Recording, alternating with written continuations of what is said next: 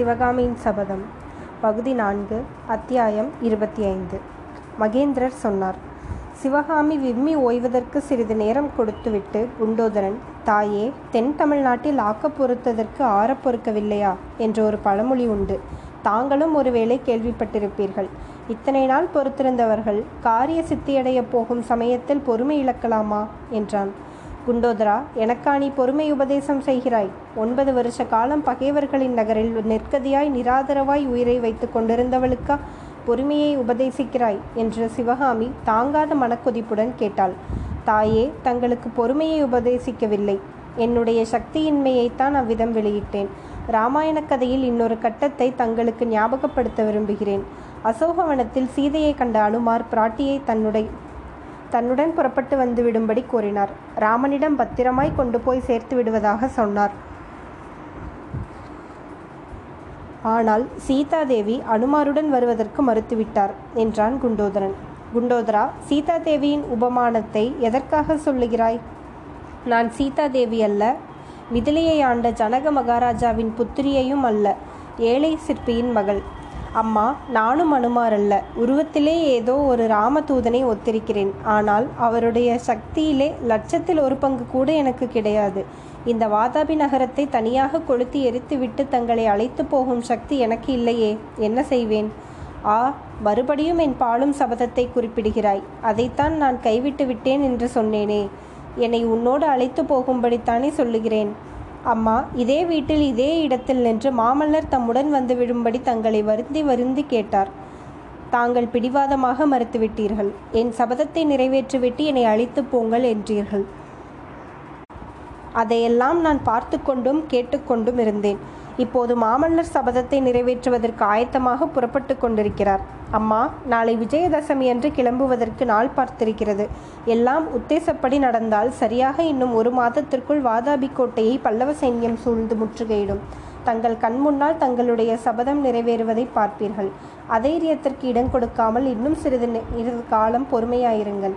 குண்டோதரா நான் சொல்வதை நீ புரிந்து கொள்ளவில்லை. என் மான மனத்தை நன்றாய் அறிந்து கொள்ளவில்லை. அதைரியத்தினாலோ அல்லது பொறுமை இழந்தோ நான் பேசவில்லை. எனக்காக இன்னொரு பயங்கர யுத்தம் நடப்பதை தடுக்க விரும்புகிறேன்.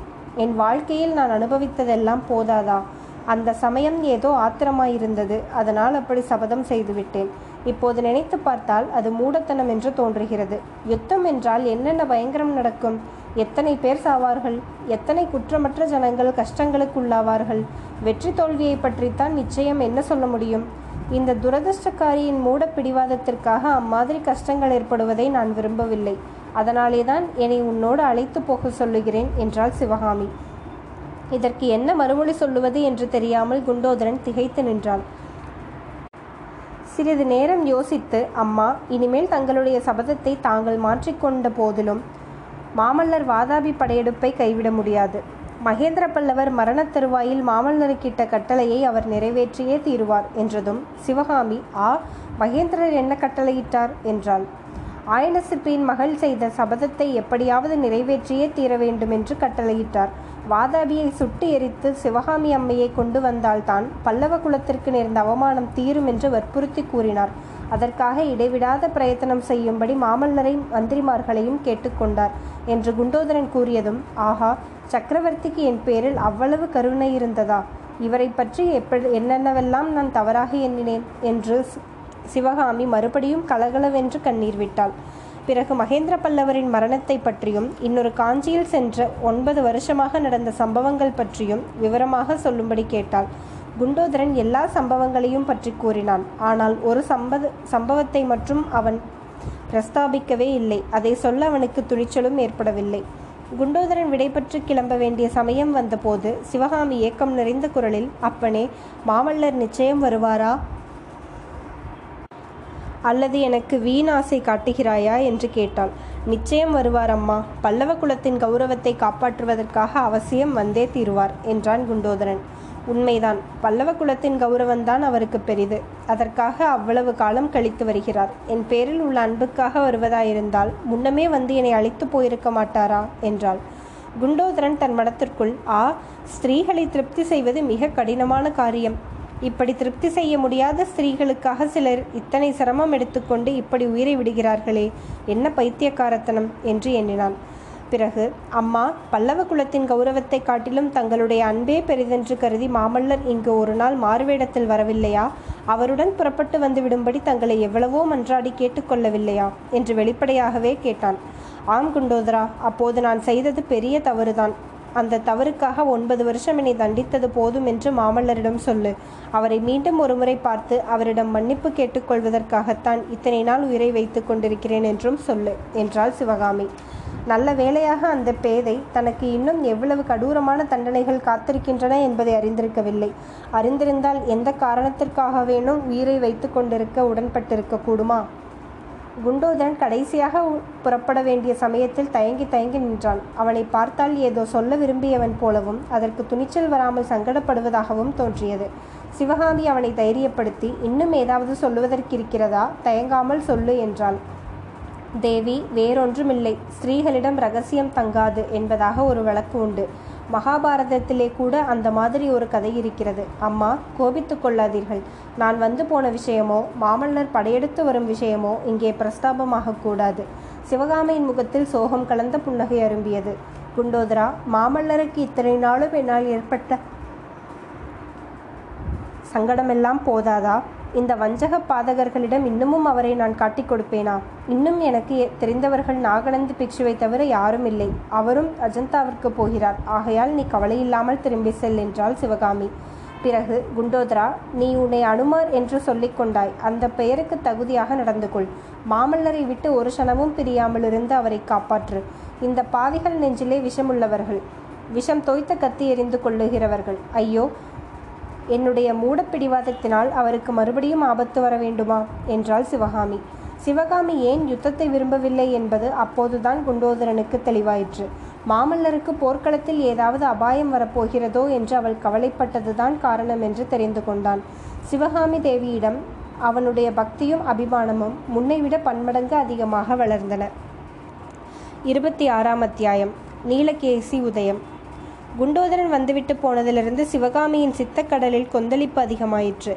மலை போன்று எண்ண அலைகள் எழுந்து விழுந்து நாற்புறமும் மோதி பாய்ந்து அல்லோல கல்லோலம் செய்தன. பொழுது போவதும் மிகவும் சிரமமாகி ஒவ்வொரு கணமும் ஒரு முடிவில்லாத யுகமாக தோன்றியது. குண்டோதரன் கூறிய வார்த்தைகள் ஒவ்வொன்றையும் திரும்ப திரும்ப நினைவுக்கு கொண்டு வந்தாள். அவனிடம் நாம் உ- உசிதமான முறையில் பேசினோமா இல்லையா? என்ற சந்தேகம் அடிக்கடி தோன்றியது. மாமல்லரிடம் போய் அவன் என்ன சொல்லுகிறானோ என்னவோ என்ற கவலையும் அடிக்கடி மாமல்லர் வரப்போவது பற்றிய ரகசியத்தை வெளியிட்டு விட வேண்டாம் என்று குண்டோதரன் தனக்கு எச்சரிக்கை செய்ததை பற்றி நினைத்து கொண்ட போது மட்டும் சிவகாமியின் சோகம் குடிகொண்ட வதனத்தில் புன்னகை தோன்றியது. ஆயினும் அந்த எச்சரிக்கை எவ்வளவு அவசியமானது என்பதை வெகு சீக்கிரத்திலே அவளுக்கு தெரிய வந்தது. குண்டோதரன் வந்து சென்ற மூன்றாம் நாள் வாதாபி நகரம் அளவில்லாத அல்லோல கல்லோலகத்திற்கு உள்ளாகியிருந்தது.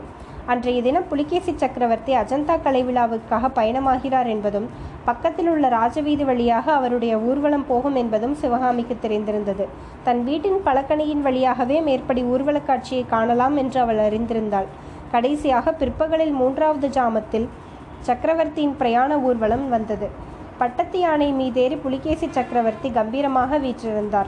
அவருக்கு பின்னால் சிவகையில் நாகநந்தி பிக்ஷுவும் சீன யாத்ரீகர்களும் சென்றார்கள். அழகிய தங்கரதத்தில் சக்கரவர்த்தியின் இளம் புதல்வர்கள் மூவரும் அமர்ந்திருந்தார்கள். இன்னும் சக்கரவர்த்தியின் முன்னாலும் பின்னாலும் சாம்ராஜ்யத்தின் பிரதான அமார்த்தியர்கள் மந்திரிமார்கள் சாமந்தர்கள் சேனா நாயக்கர்கள் முதலியோர் பலவித வாகனங்களில் பெருமிதத்துடன் அமர்ந்து சென்றார்கள். பொதுஜனங்களின் கோலால கோலாகல கோஷங்களோடு வாழ்த்திய முழக்கங்களும் சேர்ந்து காது செவிடும்படி செய்தன.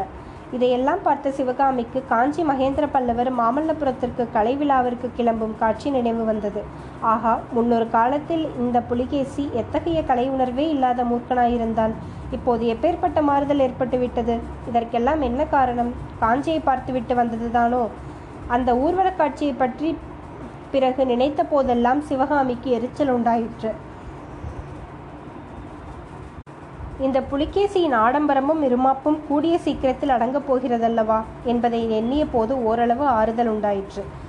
இவர்கள் அஜந்தாவிலிருந்து திரும்பி வருவதற்குள்ளே மாமல்லர் இங்கு வந்துவிடக்கூடுமல்லவா அதை அறிந்தவுடனே இவர்களுக்கெல்லாம் எத்தகைய திகில் உண்டாகும்? யுத்தம் வேண்டாம் என்று தான் குண்டோதரிடம் சொன்னது தவறு என்று சிவகாமிக்கு அப்போது தோன்றியது. அவளுடைய ஆத்திரத்தை அதிகப்படுத்த இன்னொரு காரணமும் சேர்ந்தது. பட்டத்து யானைக்கு பின்னால் சிவிகையில் சென்ற பிக்ஷு சிவகாமி இருந்த வீட்டின் பக்கம் ஒரு கணம் முகத்தை திருப்பி பார்த்ததாக தோன்றியது. ஆனாலும் நாகநந்தி பிரயாணம் கிளம்புவதற்கு முன்னால் தன்னிடம் மறுபடியும் வந்து விடை பெறுவார் என்று அவள் எதிர்பார்த்தபடி நடக்கவில்லை. ஆ இந்த கள்ள பிக்ஷுவுக்கு எத்தனை அகங்காரம்? என்று எண்ணி ஆத்திரத்தை வளர்த்து கொண்டிருந்தாள். எனவே அன்று மாலை இருட்டுகிற சமயத்தில் நாகநந்தி அவள் வீட்டு வாசலில் குதிரை மீது வந்து இறங்கி உள்ளேயும் பிரவேசித்து வந்தபோது சிவகாமி எல்லையற்ற வியப்படைந்தவளாய் சுவாமி இதென்ன? தாங்கள் அஜந்தா மார்க்கத்திற்கு போய்க் கொண்டிருப்பதாக அல்லவா நினைத்தேன். போகவில்லையா என்ன? என்றாள். கட்டாயம் போகிறேன் அம்மா. அஜந்தாவில் எனக்கு மிகவும் முக்கியமான காரியம் இருக்கிறது. அதில் உனக்கும் சம்பந்தம் உண்டு. அதை பற்றி உன்னிடம் சொல்லிவிட்டு போக வேண்டும் என்று திரும்ப அவசரமாக வந்தேன். இன்றிரவே சக்கரவர்த்தி தங்கியிருக்கும் இடம் போய் சேர்ந்து விடுவேன் என்று சொல்லிவிட்டு சிவகாமிக்கு பேச இடம் கொடுக்காமல் இன்று பிற்பகலில் இந்த பக்கம் போன ஊர்வலத்தை பார்த்தாயா? என்று கேட்டார் நாகநந்தி பிக்ஷு. ஓ பார்த்தேனே. மகேந்திர பல்லவர் கலைத்திறனாளுக்காக காஞ்சியிலிருந்து மாமல்லபுரத்திற்கு புறப்படும் காட்சி ஞாபகம் வந்தது. ஏதேது? புலிகேசி சக்கரவர்த்தி மகேந்திர பல்லவரை கூட தோற்கடித்து விடுவார் போலிருக்கிறதே என்றாள் சிவகாமி. நிச்சயமாக தோற்கடிப்பார். சந்தேகமில்லை. வாதாபி சக்கரவர்த்தி இப்போது பழைய ரத்தவெறி கொண்ட புலிகேசி அல்ல. கலைமோகமும் ரசிகத்தன்மையும் கொண்ட புதிய புலிகேசி என்றார் நாகநந்தி. அப்படியானால் அஜந்தாவிலும் கலை விழா கோலா கோலாகலமாகத்தான் இருக்கும் என்றாள் சிவகாமி. அதிலும் சந்தேகமில்லை. அஜந்தாவின் புத்த பிக்ஷுக்கள் சக்கரவர்த்தியை ஒப்பற்ற முறையில் வரவேற்று உபசரிக்க ஏற்பாடு செய்திருக்கிறார்கள்.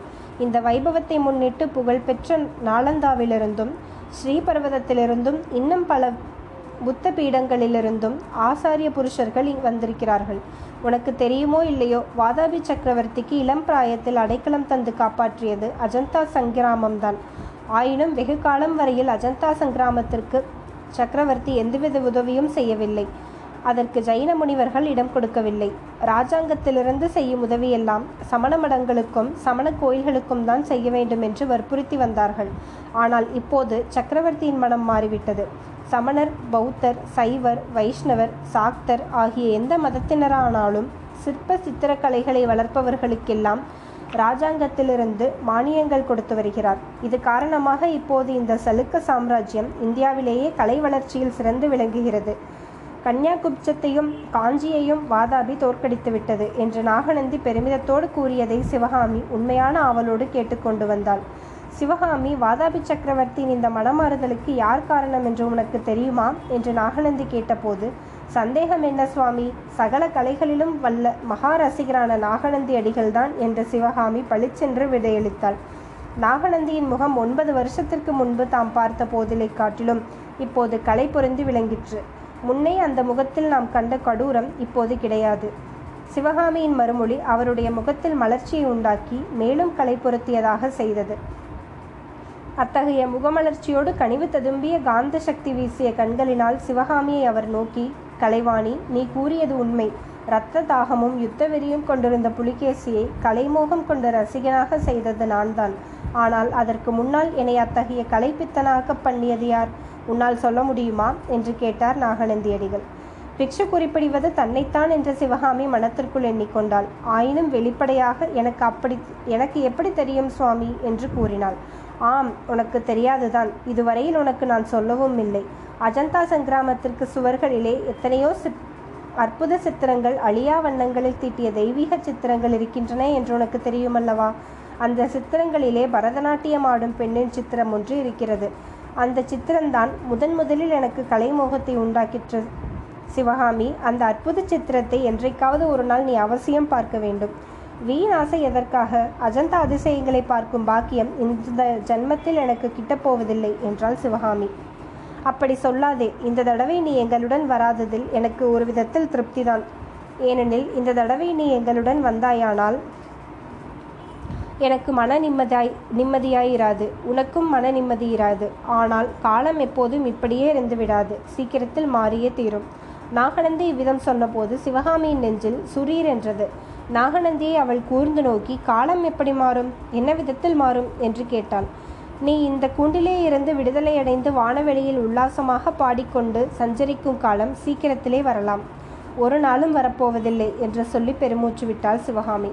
அப்படியானால் உன்னுடைய சபதம் நிறைவேறும் என்ற நம்பிக்கை உனக்கு இல்லையா என்றாள் நாகநந்தி. சிவகாமி பல்லை கடித்து சமாளித்து கொண்டு இல்லை அந்த நம்பிக்கையை நான் இழந்து எத்தனையோ நாளாயிற்று என்றாள். ஆனால் அவளுடைய மனத்தில் பெரும் பீதியும் கலக்கமும் குடிக்கொண்டன இந்த வந்தக பிக்ஷு ஏதாவது சந்தேகிக்கிறாரா? நம்மிடம் உண்மை அறிய பார்க்கிறாரா? ஒருவேளை குண்டோதரன் இவரிடம் சிக்கிக் கொண்டிருப்பானா? சிவகாமி உன்னுடைய சபதம் நிறைவேறும் என்ற நம்பிக்கையை நீ இழந்து விட்டாய். ஆனால் சபதம் நிறைவேறாமல் நீ இந்த ஊரை விட்டு கிளம்பவும் மாட்டாய். அப்படித்தானே? ஆம் சுவாமி அப்படித்தான் என்று சிவகாமி தயக்கமின்றி மறுமொழி கூறினாள். அப்போதுதான் குண்டோதரனுடைய எச்சரிக்கையை அவள் நன்றியுடன் நினைத்து கொண்டாள். ஆஹா உன்னை இந்த கதிக்கு உள்ளாக்க ஒரு நாளும் நான் உடன்படேன் சிவகாமி. நேற்று சீன பெரியாரிடம் சொன்னது போல செய்ய வேண்டியதுதான். மாமல்லர் வந்து உன் சபதத்தை நிறைவேற்றி வைக்காவிடில் நானே நிறைவேற்றி வைக்கிறேன். இந்த நகருக்கு என் கையாலேயே நெருப்பு வைத்து கொளுத்து விடுகிறேன். ஆ இது என்ன பேச்சு? இந்த பைத்தியக்காரியிடம் பிடிவாதத்திற்காக தாங்கள் ஏன் அத்தகைய கொடிய காரியத்தை செய்ய வேண்டும்? வேண்டவே வேண்டாம். அப்படியானால் நீயாவது உன்னுடைய அர்த்த அர்த்தமற்ற சபதத்தை விட்டுவிட வேண்டும். பேச்சை மாற்ற தீர்மானித்த சிவகாமி சுவாமி என்னை பற்றி இவ்வளவு பேசியது போதும். தங்களை பற்றி சொல்லுங்கள். அஜந்தாவை பற்றி பேசுங்கள் என்றாள்.